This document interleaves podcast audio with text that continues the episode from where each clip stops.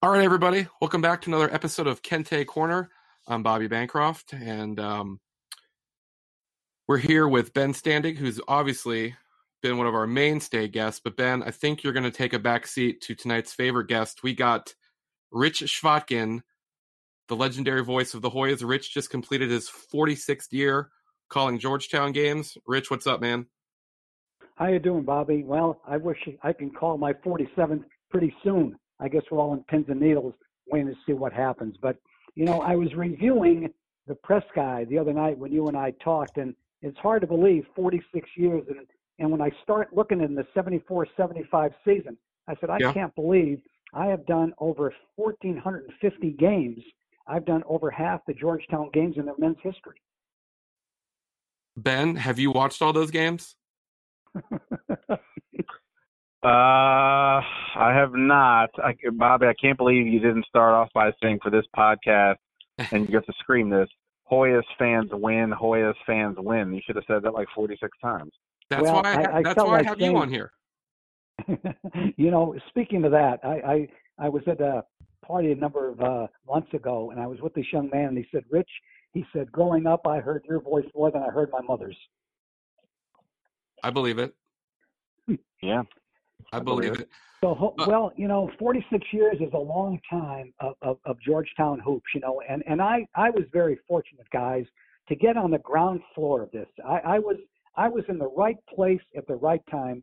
Thank goodness. You know, had I come maybe three years later, five years later, ten years later, I might not have been the voice of the Hoyas. But I was very fortunate to be stationed at Walter Reed. I went to some games that didn't have commercial radio. I kind of went for it. And uh, you know, I, I obviously the, the the rest is history. But you know, I have to pat myself on the back initially, you know, for going for it because there, there wasn't commercial radio when I was one along with uh, Fran Connors, the SID, uh, Coach Thompson, and Frank Rienzo that got this whole thing rolling in commercial radio. No, it's it's definitely an amazing story, and I definitely I want to let everyone know that the aim here is to set up at least a weekly or an every other week situation with Rich as we go from the start of when he was there, which almost aligns with the start of John Thompson Jr. up until now. But Rich, if you wouldn't mind, I think Ben and I would like to do a couple a couple quick hitters for current Georgetown news right now. Sure. Um, if we could just start there. So we all know Mac McClung is gone. Georgetown's roster is going to look a lot different for next year.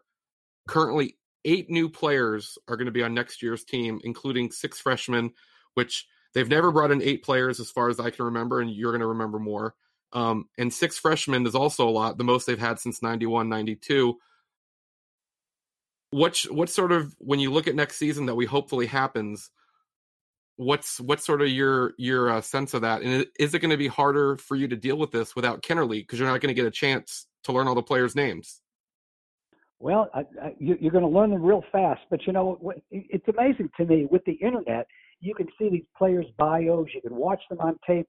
So it's not like years ago the the Kenner League was kind of the the, the kind of the precursor to get to see these kids.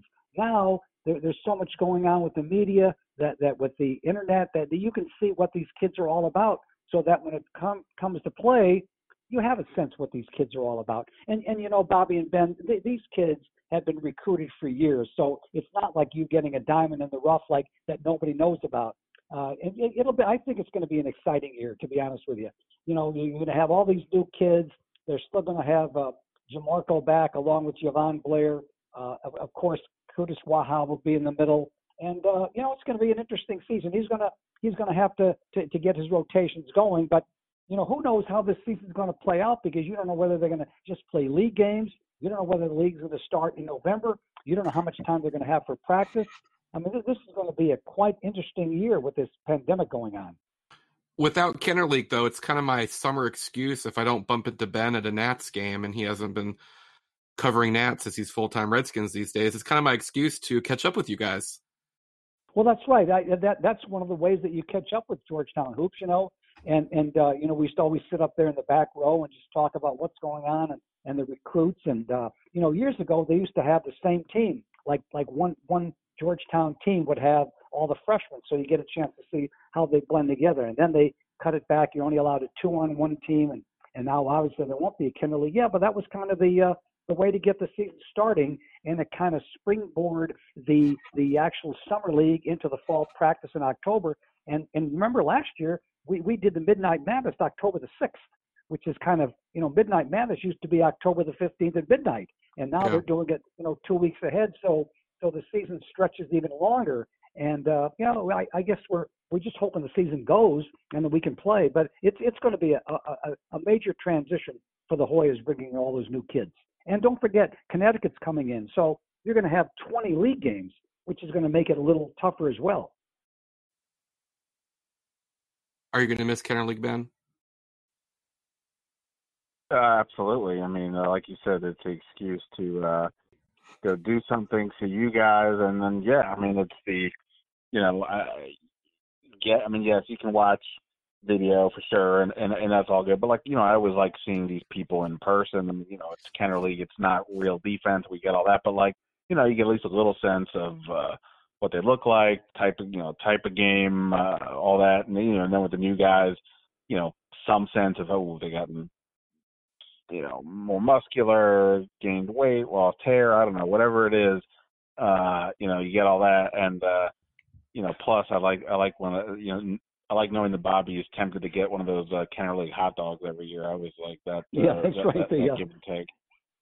Yeah, the, you know the Kenner League has been a culture, you know, and and I think uh, you know even before Iverson kind of you know came on the scene, the Kenner League was still going on, and and uh, you know I, I remember uh, when when they used to have the great Maryland teams the, the freshman teams would play the freshman team at Georgetown, and and and everybody would be like playing. Okay, here we are starting the season already, in, in the first week of the of the Kenner League. So you know the, the, those were great games in the early 1990s when when they used to have those great Kenner League games. I think we all miss it. You know, I'm, I'm, my fantasy is come July the 8th, uh, we're going to go down to McDonough Arena. They're going to have the Kenner League. You know, like yeah. if they open it up. You know, like like Northam or Governor Hogan uh, opens it up and said, okay, okay, uh, Muriel Bowser, you you can you can start playing uh, at McDonough and have the Kenner League going. It's just just wear so, your mask. So speaking of McDonough, and obviously none of us know what's going to happen next season if there is a season. We all want there to be a season. What would it be? How surreal would it be for you if there was some sort of scenario where Georgetown played their games at McDonough again, the majority of their home games? Well, you know, for me, it's home. In fact, you know, when we played that NIT game against West Virginia, played the NIT game against Harvard, you know, two years ago, it was kind of, you know, like like home. Although I we used to be up in the perch, up in the press box, you know, that kind of nice, quiet place where you have a great view of the court. You know, now now we're down in the court because that would be my preference. You know, we could have actually been up in the press box if we chose to do that. But I just like the atmosphere of McDonough. You know, it just brings the crowd so close and you know, even though there's only what 2,800, 3,000 at the most you can jam in there, it, it's kind of a home court advantage. In fact, George Blaney a number of years ago, when when Georgetown beat Holy Cross and, McDonough, he said if Georgetown played all their games that they'd McDonough, they win the national championship every year. So that would be so a good it thing. Is, it's a major home court. Yeah, yeah, it would be a good thing. I mean, you know, who knows how this is all going to shake down? I mean, who knows what the, the way the pandemic, if, if if there's a if if there's a spike uh, you know, who knows whether they'll even have a season. But I, I, I envision they might play a few games at McDonough because, you know, again, if you if, if you only are allowed to have what three thousand fans at a game, you know, be, be, because of, of what's going on with the distancing and everything else, McDonough would be a perfect place to do it. Well, it'll be, it'll be interesting. Yeah, I believe in me. I would not be the athletic directors of all these schools that have to make these decisions. The presidents yeah. of universities. This is the, the major impact economically, it's going to be, you know, so far and so widespread. You know, I don't know how these guys are going to make decisions about this because it impacts so much. You know, not the athletes, but just the spinoff from from everything. So it'll be it'll be interesting. You know, the good news it's only early June, so we got some time yet. Uh, and and look, you know what what's amazing to me, Bobby and Ben, all these schools are, are putting out their schedule. You know, they're playing all these tournaments. Uh, you know, they, they talk about uh, the, the, tournament now in, in, in Phoenix, you know, the Jerry Colangelo Classic at the end of December. Well, these people believe they're going to do this, or they, they wouldn't be coming out with all this information about these these classics. So I guess a lot of people believe that this thing this season is going to happen. I know Ben likes to um, give predictions. Ben, do you think we're going to have a season at uh, McDonough? Uh, I don't know if we're going to have a season at all. I would bet decent money that there will be home games at McDonough because of the fact that with the NBA and the NHL being the primary tenants in that building, and uh, you know I don't know anything about concerts anymore, but um, you know th- th- those schedules are going to take priority. And like sure, Georgetown at some point, if they have to make a schedule, they have to just say, well, we'll, we'll have to just do it here, especially maybe those early games.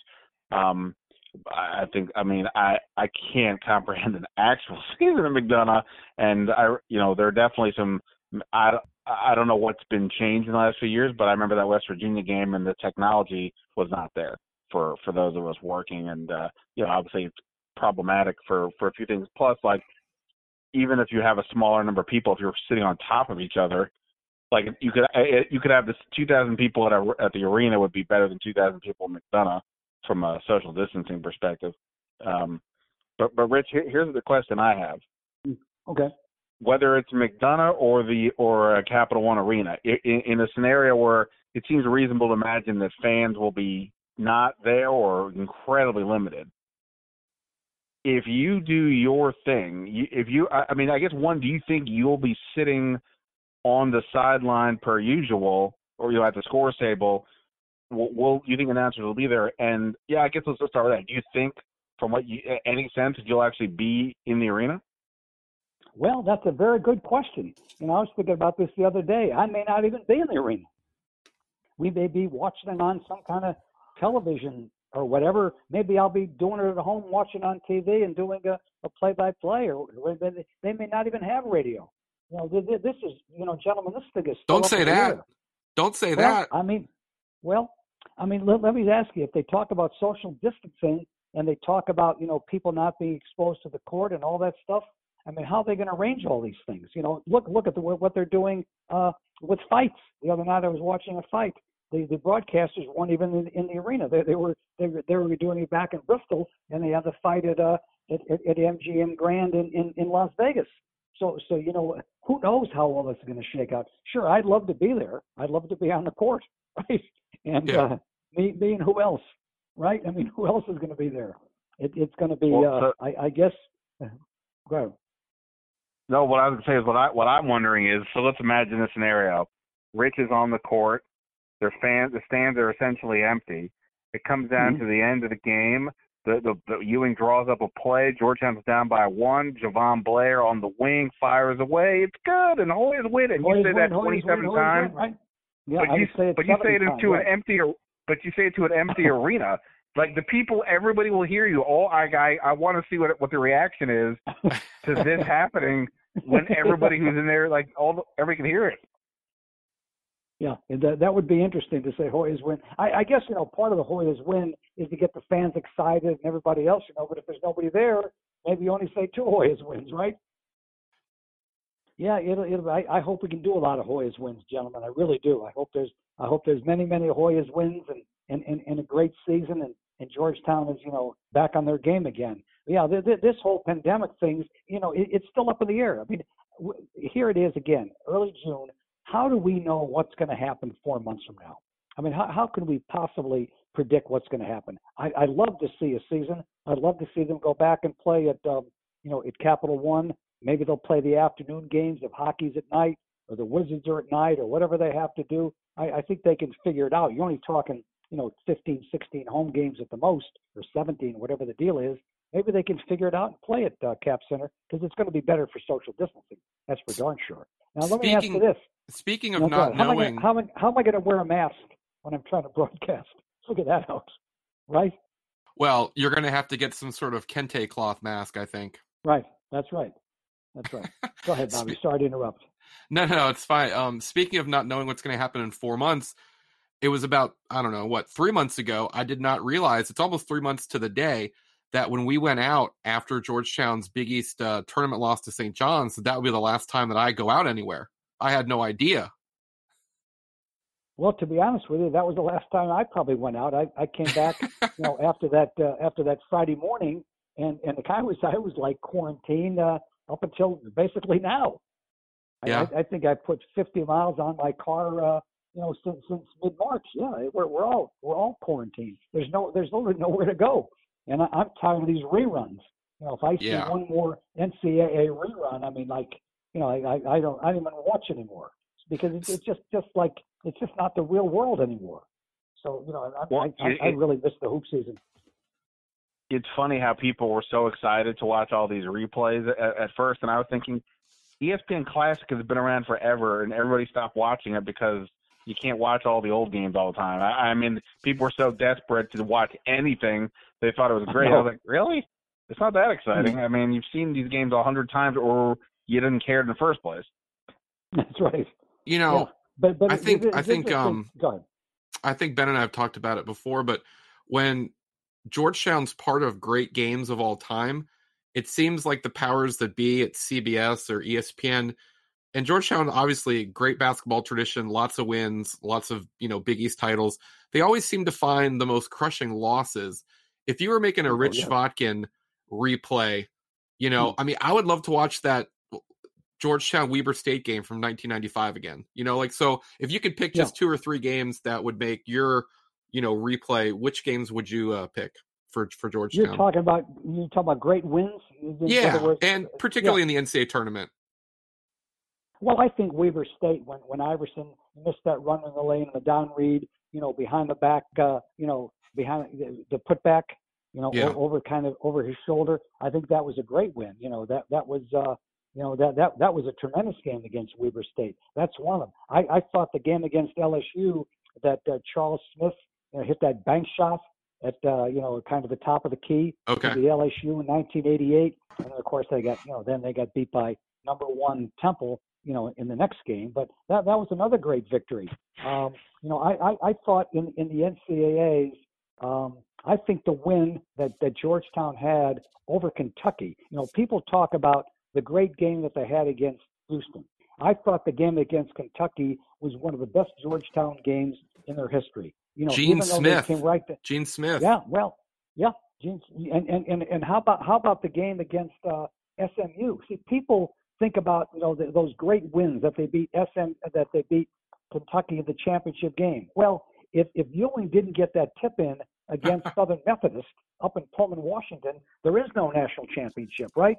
If if, if they didn't beat Louis, if they didn't beat excuse me Kentucky with that Yeah. tremendous effort in the second half of holding them to three for 33 from the floor, you know, when Kentucky had at that time potentially five 1,000 point scores. You know, Bowie, Turpin, and and uh, Jimmy Master and Beal and Sky And Walker. Walker. You're talking, uh, yeah, you- you're talking about a tremendous team that that they they beat them. There there would have been no national championship. So you know, a lot of those games, people th- think about, yeah, let- let's look at the final, but how did you get there? So yeah, th- th- those are tho- those are tremendous games. And uh, I, what I thought was you know, just just to have a look on on Joe B. Hall's face because I was sitting right behind them uh, uh, as, Georgetown beat Kentucky uh, in, in in that big game in in in uh, in in, uh, in the Kingdome. You know, so so th- th- th- those are all tremendous you know games in Georgetown's history. I'm trying to think of what other games. Um, you know, I think I think the about- how about- Vanderbilt yeah. game. Yeah, Vanderbilt was right there with with Jeff Green. How about the Mhm. North Carolina game? The, the, the Carolina game after that. Of course, if you don't beat Vandy, you don't get to play Carolina. So Yeah. so Vanderbilt was a very big game, and and uh, and Vandy was a tremendous team too. And and uh, and then of course the Carolina game, uh, you know, to, to come out uh, in the overtime and, and, and hit the you know a 15-0 run to start the the overtime was tremendous. You know, who thought that the Georgetown would hang 15 on uh, on, on Roy Williams and, and the Tar Heels to start overtime after being down 11, you know, with what six minutes to go in the second half. Yeah. They came back and, and tied the game and then then then took them in overtime. Yeah, th- th- those are all tremendous games in Georgetown war. And, and I'll bet you guys, if you ask people you know, what were the best games, I don't think that they would talk about these games. I think they would talk about you know the championships. Look, look, look at the game that they lost to Iowa. That was a heartbreaker. But the game before that, they had to beat a very tough Maryland team with Albert King in, in Philadelphia. So, you know, th- those are all the precursors to those great games the game before. There, Well- there should be a, a thing the game before, you know, the game before the game. Yeah, it's sort of like making the pass to the guy that makes the assist. Yeah. Um, Yeah, okay, yeah. Rich. So Wait, Bobby, can I ask, can I ask one question? Sort of. Of course this? you can, Ben. Of course you can. Because I'm because I'm the uh, the, the half glass empty guy. Rich, if I if, if if if if there's if you're sleeping in the middle of the night, some some game comes in your mind and wakes you up because it's one of the bad ones. What's the one bad What's the one bad game most likely to enter your your brain as you're sleeping? Well, the the bad game for me, it always left a bad taste in my mouth, was the Iowa game you know, the, with, with Duren and Shelton and Al Dutch and, and, and Sleepy Floyd. That that that game was a was was was, was a killer for me personally. You know, because I, I thought they had Iowa dead to rights. That was the game in Philadelphia. That, yeah. that could have got them into the national championship, and maybe they could have won the national championship. I think they were as good as anybody in the country. You know, they they were they were up ten at the half and just let it get away. That that's one game that you know sticks in my craw. You know, plus Michael Jordan's shot, you know, from the from the left wing with 17 seconds to go. But yeah, that that Iowa game really stings. You know, you could talk about all those the Florida Gulf Coast, the VCU's, and all that stuff. All right, yeah, those were those were tough losses. But but when you have a team like Georgetown had to lose to Iowa was just just very very heartbreaking. Well, thanks thanks Ben for that great question. Mm-hmm.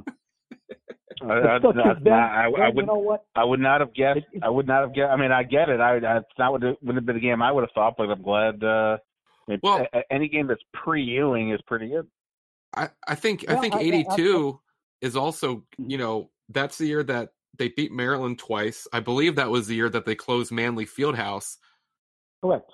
Mm-hmm. And you know, no, that, no, so that was nine, no, that that was 19. That was 80. 1980 season. Yeah, that was 19. No, I meant I meant that, that, 1980 that, and then two, T O O two, not 1982. Oh, two oh, in 1980. Oh. In addition, right, right, yes. right. Sorry, two, sorry, right, sorry, right. sorry, guys. Yeah. Um. Okay, Rich. Mm-hmm. So, so look, let's let's immediately just let's go back. It's 1974. Yeah. You know, John Thompson's going into his third season. You've you know, you've decided that you're gonna you're gonna come out and you're gonna be the voice of the Hoyas. It works out for you what what was just sort of that like? Like, was there was was there built up anticipation going into the third year? Because Thompson, you know, he'd been under 500, then he was 13 and 13. What do can you remember the expectations for that for that season, and what were your personal I, expectations I, being the new guy? Well, the the reason that I was lucky to get to be the voice of the Hoyas was I had to go out and sell it. Okay, and what I did was I took my tape recorder of games that I did at McDonough the year before, I did about four or five Georgetown games. I oh, went okay. to the old Capitol Center and did some Wizards games. You're talking about the Phil Chenier years, the Mike Riordan, the Wolf Unseld. The Bullets. Played against Pete Maravich. Yeah, the Bullets. I, I, I had all those games. I was very fortunate. Uh, the late Mark Splaver, who was the SID, allowed me to sit right there on the court. There, there weren't that many, you know, media there, so I would sit right there, you know, near the foul line, and I probably did eight to ten uh, Bullets games at that time, and I had all these tapes. So then I, I went all over the city trying to sell it to get advertising, and I, I sold it basically on this premise that here comes, you know, John Thompson in his third year. He's going to turn this around. He had all these city kids, you know, Jonathan Smith, Billy Lynn, Larry Long, uh, Greg Brooks, Merlin Wilson, and uh, I was able to get uh, advertising, and and we were able to get a station, WOOK. So like it was like I, I had expectations. Now, did I think they were going to go to the Final Four? No, but I did. I think they had a chance to make the tournament. Absolutely, and and they did. And of course, at that time, you had the ECAC, yeah, yeah, yeah, the ECAC South, and and, yeah, and that's so, how Georgetown got propelled into the NCAA. So, the first game, it's against a school I can't even pronounce. Uppsala. Uppsala. Yeah, Uppsala. Uppsala. It, it was, what, it's what, New Jersey. You know who the coach of Uppsala was at that time? Richie Adubato. Remember Richie Adubato? Oh yeah. Ben, Ben, you you you remember Richie Adubato, right? He coached in the NBA. You know, he was, and and uh, he was the coach of Uppsala. That that first year. yeah. How about that? That, that is wild. Rich, let me. Uh, Bobby's going to handle the important questions. Let me get to the silly. Uh, what was okay. the media food like back then? Like when you're at a game, what what did did they did they have media food? What, what was it like the Kenner League hot dogs? Like what what what did you like, yeah, what well, did you actually eat at You know what?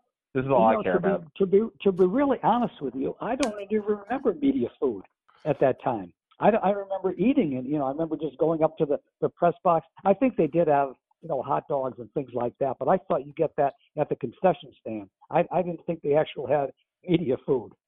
But I remember at at at, at the end of the games, you know, Fran Connors would kind of order pizzas, and we go back to his office and kind of you know schmooze about the game. But I don't remember if they even had media food back in the mid '70s. So did you like? Do you remember like? Did you like bring like a a, a peanut butter and jelly sandwich? Like like we Yeah, always ask I- the I- athletes like what do they do to prepare for a game? Is does, does even now does Rich Chvotkin have like a have a routine that he needs to go through to get his pipes ready? Oh, sure. I, I, I used to bring my I used to bring my cokes and uh, you know line them up along the thing at, at McDonough. Sure, I used to have. Uh, oh yeah. In fact, one of those cokes, Dick Vitale smashed against the wall after we beat uh, after we beat Detroit. The year they had, uh, you know, they they were one of the top teams in the country. You know, with Larry with uh, uh, uh, John Long and and uh, and uh, Terry Tyler and and Duerod. And, and and Georgetown beat them by one point. I think they were ranked like you know, probably they were in the top top 11 or 12 in the country at that time. Georgetown beat them at home, and Vitale was the uh, AD at the time. You know, he had coached um, the University of Detroit, and then was elevated to the AD. And uh, basically, he was up there in the press box doing the radio. And after he beat him, he took uh, you know a coke like he had in you know can, uh, not not a can, but you know a cup, and, and threw it against McDonough's wall right there because he was broadcasting right next to us. I, I keep kidding about that all the time. I said, "Did you ever clean up the wall that you that you just stored in McDonough?" See, little, little do people realize those kinds of stories. Um, That's, So- that's amazing. it, it is amazing. So if someone was looking at Georgetown's results from that year, Yeah. you know, just how far along the program has come. I mean, you guys went down and played at Randolph Macon, Correct. right? I mean, do you remember playing at those little those little tiny gyms? I, I don't oh, know sure, if it was absolutely. yeah. Absolutely, and, and, and Georgetown literally got hosed. Yeah, it, it was Eddie Webb was the coach at Randolph Macon, and they had a guy named Fletcher Johnson, and uh, the refereeing Bobby and Ben was like atrocious. I mean, you know, look, we, we we've all we've all seen some some bad games. You know, they threw Thompson out, and uh, you know, I, I think Georgetown lost by 20. It was like, you know, 76, 56, something, some ridiculous score like that. Yeah, but but uh, sure, I remember that game very very well. In fact, Okay. you know, there was a six-game losing streak I in the do. early part of that season. Okay, and and there was a lot of sentiment, you know, that that Thompson should be fired and all that stuff, and and then and then we went up to Penn State, and and then started that seven-game winning streak by beating Penn State on the road. So they had a six-game losing streak. All the sentiment was against, you know, Coach Thompson and all that good stuff. And Yeah. then what happened was we went on the road and believe it or not, beat beat Penn State at the old, uh, you know, it, it wasn't uh, the new arena. It was the old uh, university gym, whatever they called it at that time. And uh, and Georgetown started then, I think, a seven-game winning streak. Lost to GW, won the next four, and then then won the two games in the ECAC South.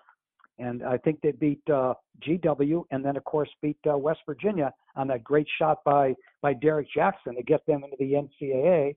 And then you all know what happened with the with the Chippewas and that unbelievable call, you know, where, where Smitty, you know, basically felt he was undercut, and they they called offensive foul. The kid went down and made two free throws and beat him. Now, that, Now, that, that was that's not even-.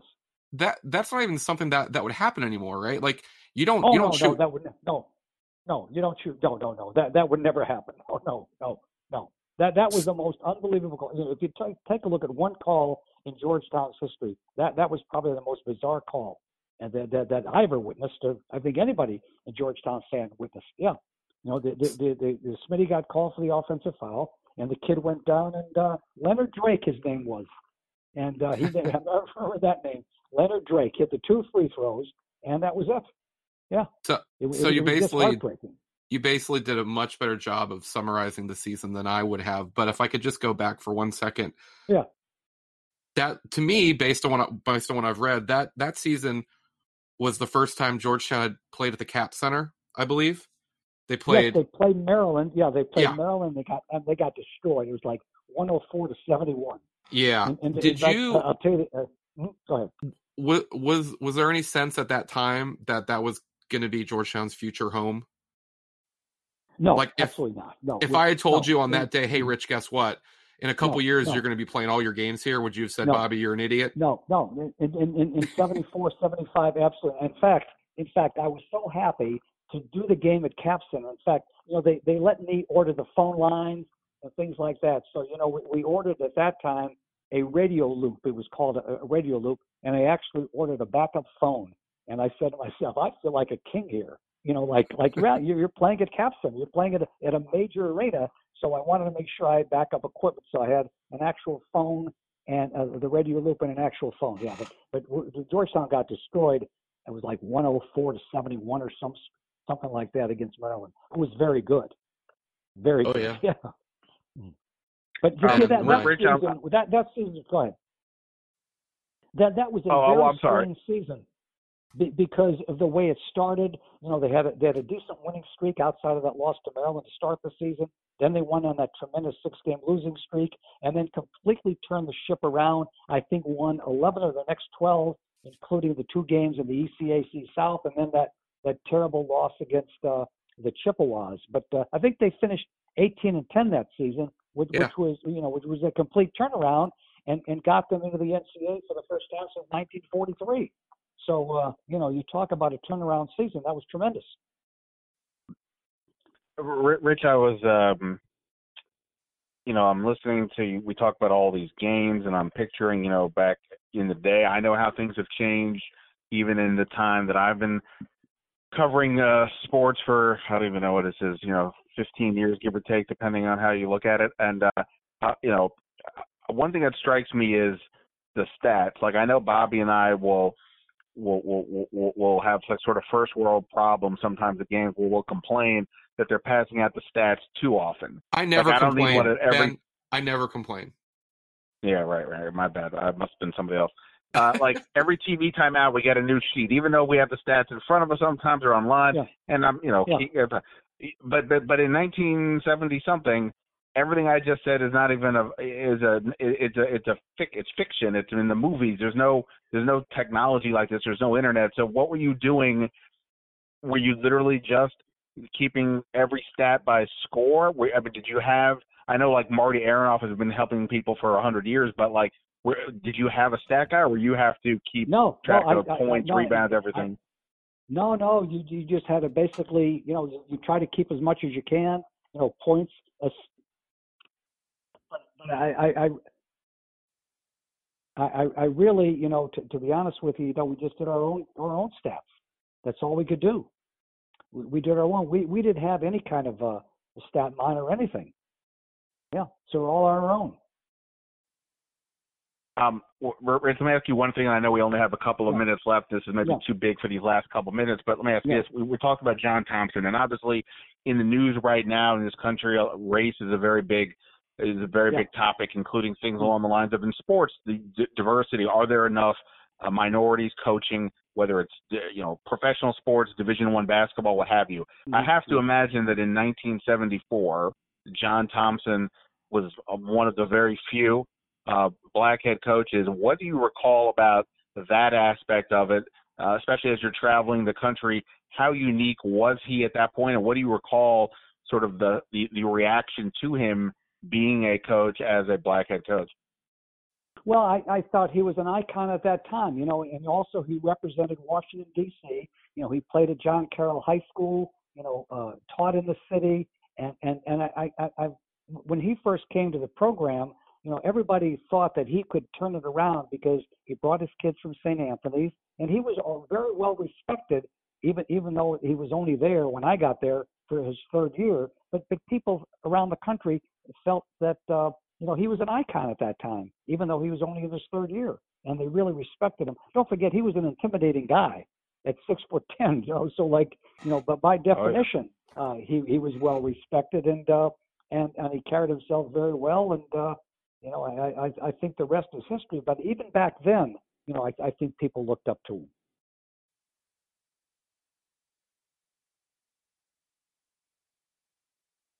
Ben. Uh, I'm I'm good. I I appreciate it. Did- Was I supposed to? Did I have another question I was supposed to ask? I forget. no, no, no. I just, I, I just thought maybe you wanted, you wanted to, to continue on that. Um, Rich, real quick, and we're going to have you on again next week or sometime very soon because this has been great. Sure. Um, the ECAC. So this was the first year of the tournament went from 25 to 32, and it was the Mhm. first year you could have multiple teams from the same conference. Do you remember, like when Georgetown w- went on that losing streak? How did they figure out which four teams played in the ECAC South tournament? Well, I, I think it went by record toward the end of the season. I think that, that the teams that had the best records in, Okay. in that in that uh, in other words, that's how they did it. In Georgetown, GW, I think Villanova and West Virginia were the four teams in that that went to Morgantown that first year. I, th- I think it might have been I- I Pitt, don't- but yeah. It might have been Pitt. Yeah, I, I think Pitt was in there. Yeah, that's right. Pitt was in there. And uh, but again, Georgetown beat GW after losing to them, you know, just a couple of weeks before, and then Yeah. of course beat West Virginia with that last. You know, you know who was a, great player for West Virginia at the time was Bob Huggins. Okay. Bob Huggins, yeah, played played for West Virginia. I think he had something like you know 14 points at the half or something. He and he and a guy named Stan Boscovich. Stan Boscovich hit a half court shot to put them up 31-30 at the half. And uh, I, I used to always kid Huggins about that. Every time I see him, I say, "Remember Stan Boscovich's shot? That, that's a great name." He kind of he has a big smile on, on his face every time I talked about that. Sure. And and then of course Derrick Jackson shot heard round the world uh, 62-61. And and the guy that made the pass was Billy Thomas. Okay, and Billy Thomas was the first JUCO for John Thompson. You know, he was at a JUCO in Pennsylvania, and now he lives in Dallas. And uh, and I and, and I okay. just to keep story. When when we played in Dallas against SMU, they had a kind of a get together the night before, and Billy was reminiscing about that pass to Derrick Jackson and that shot by Derrick. You know, again that shot heard around the world. Yeah. It's incredible. Well, Rich, it's been great to have you on. This is long Mhm. overdue. Um, we're gonna we're gonna keep going. Not tonight, but we're gonna we're gonna keep going from the start till the current. And Yeah, um, good. obviously, Ben, it's always great to have Ben on here. Um, I appreciate everyone for listening to another episode of Kente Corner. Find us, rate us, subscribe. I'll see everybody next time.